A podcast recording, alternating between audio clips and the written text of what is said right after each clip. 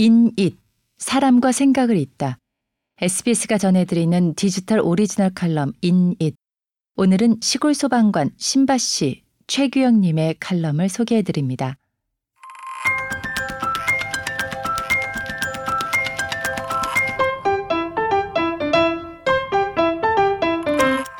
죄짓고 살지 맙시다.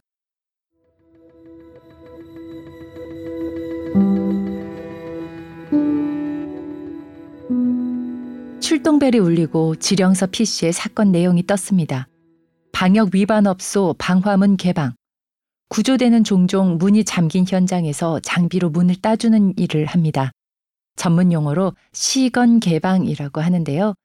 이유는 여러 가지입니다. 자살이 의심되는 사건이나 노부모님과 연락이 되지 않아 안부를 확인하기 위해 문을 강제 개방해달라는 신고가 제일 많습니다. 그 외에 경찰 협조건도 좀 있고요. 한 번은 경찰 협조건으로 출동을 나갔다가 가죽 재킷을 입은 형사들에 둘러싸여 어느 집 현관문을 개방한 적이 있어요. 문 앞에서 형사들이 범인에게 문을 열고 자수하라고 소리치는데 우리가 문을 따면 범인이 칼을 들고 뛰쳐나올까봐 마음을 졸였던 기억이 있네요. 방역 위반 업소 방화문 개방이라는 지령을 받고 구조차에 올라타서 태블릿 PC로 자세히 보니 주소는 모 노래방, 남원시청이 협조 요청한 건이었어요.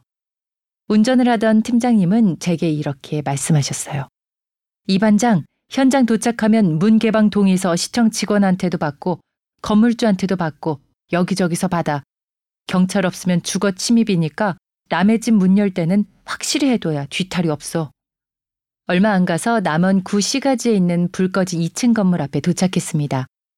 방화문을 열 수 있는 장비들을 챙겨 2층 노래방으로 올라갔더니 문 앞엔 다행히 경찰과 함께 시청 단속 직원들이 숨죽이며 기다리고 있었어요. 경찰이 문을 두드리며 내부 있는 사람을 부르기 시작했습니다. 경찰입니다. 노랫소리가 들린다는 신고를 받고 왔어요. 문 좀 열어주시죠. 문 너머로 쥐 발자국 소리 같은 게 들렸어요. 몇 차례 경찰이 불렀는데도 문은 굳게 닫힌 채였습니다. 경찰이 저희에게 요청했어요. 개방하시죠. 그 말을 신호로 저희 구조대는 최대한 문에 손상이 없도록 문을 개방해 나갔습니다. 문고리를 제거한 구멍에 송곳과 일자 드라이버를 넣고 돌리는 순간 노래방의 문이 판도라의 상자처럼 열렸습니다. 내부는 불이 꺼져 있었지만 묘한 기운이 감돌았어요. 팀장님께서는 경찰이 수색을 도와달라고 하기 전까진 구조대는 움직이지 말라고 명령하셨습니다. 경찰과 시청 직원들이 들어가 노래방 내부를 돌아다녔지만 작은 휴대폰 플래시의 불빛으로는 좀 어려워 보였어요. 궁지에 몰린 사람들이 갑자기 튀어나와 해코지를 할 수도 있는 상황이라서 경찰도 곧 우리 구조대에 도움을 요청하더군요. 구조대 휴대용 탐조등은 자동차 서치라이트처럼 밝거든요. 그걸 들고 노래방 내부에 진입했어요. 밖에서 봤을 땐 작아 보였는데 꽤나 룸이 많더군요. 아니나 다를까 곧 수상한 룸을 발견했어요. 노래방 기계는 꺼져 있었지만 테이블 위에는 술이며 담배, 안주 같은 것들이 가득한 거예요. 누가 봐도 방금까지 사람들이 모여 술을 마신 흔적이었죠. 그런 방이 또 하나 발견됐어요. 술잔을 세어보니 얼추 13명 정도의 사람이 그 시각에 노래를 부르며 신나게 놀았던 거고 엄연한 방역수칙 위반이죠. 룸들이 연결되어 있는 복도 끝에는 건물 뒤로 빠져나가는 문이 있었어요. 술 마시던 사람들은 이미 그 문을 통해 사라진 상태였고요. 방화문 밖에서 들었던 쥐 발자국 소리가 사람들 발자국 소리였구나 싶었어요. 차라리 안심이 되더군요. 그렇게 수색이 마무리되는가 싶었는데 복도 반대쪽에 있는 문에서 고개를 갸웃거리면서 우리 구조팀원이 나왔어요. 그 팀원이 제 어깨를 잡더니 저 안에 사람이 있는 것 같다고 슬쩍 이야기하는 거예요. 마침 제가 휴대용 탐조등을 들고 있어서 다시 그 안을 비춰봤어요. 외부 유리창과 시멘트 벽면 사이에 죽은 공간을 창고처럼 쓰고 있었는데 너무 비좁아서 들어갈 엄두가 나지도 않고 습기가 차서 퀴퀴한 공간이 있었어요. 탐조등만 이리저리 비춰봤는데 그 공간 끝에 뭔가 덜덜 떠는 게 보였어요. 그러더니 착착 소리를 내며 앞으로 움직이는 거예요.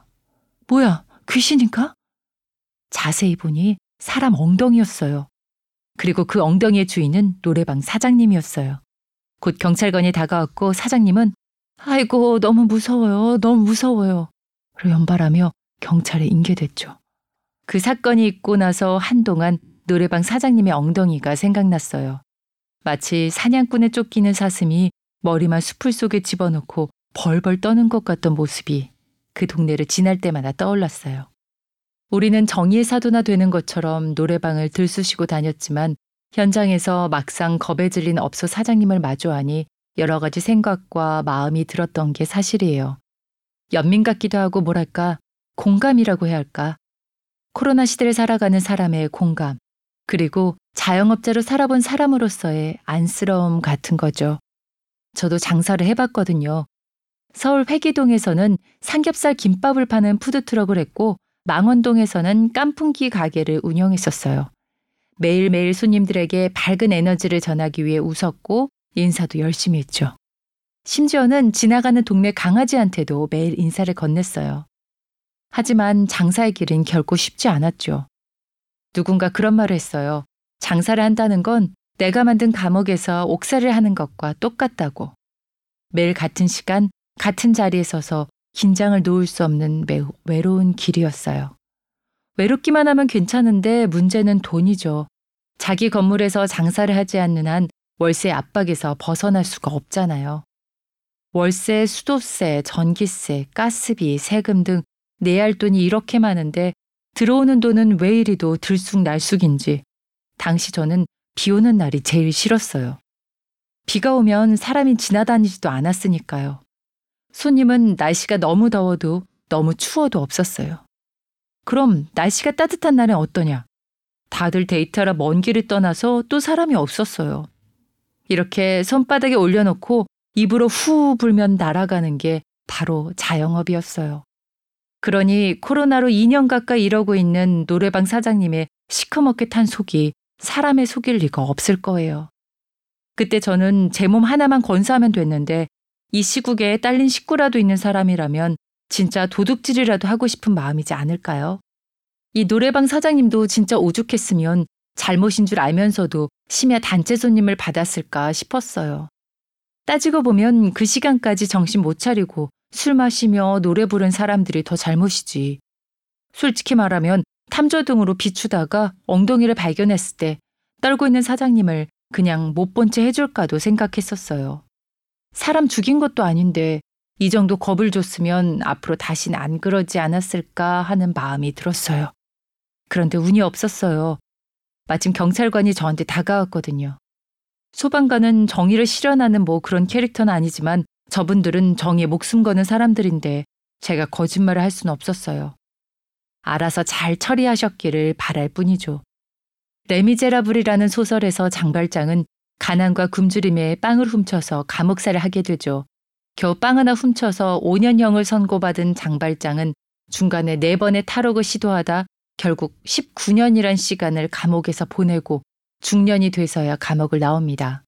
선과 악, 사회의 모순, 자유, 이상 등 원작자가 가진 사상을 매우 잘 표현한 대작인데요.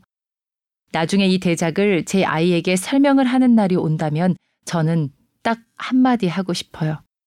아들아, 애초에 빵을 훔치지 마라. 알겠지? 코로나로 모두가 힘든 시기를 보내고 있어요. 자영업은 힘들고 취업은 안 되고 주식은 땅바닥을 기고 있죠. 심지어 전쟁을 겪고 있는 나라도 있고요. 혼란한 시기에 유혹의 손길이 더 달콤하게 느껴지겠지만 아무리 그래도 죄는 짓고 살지 말아야겠어요.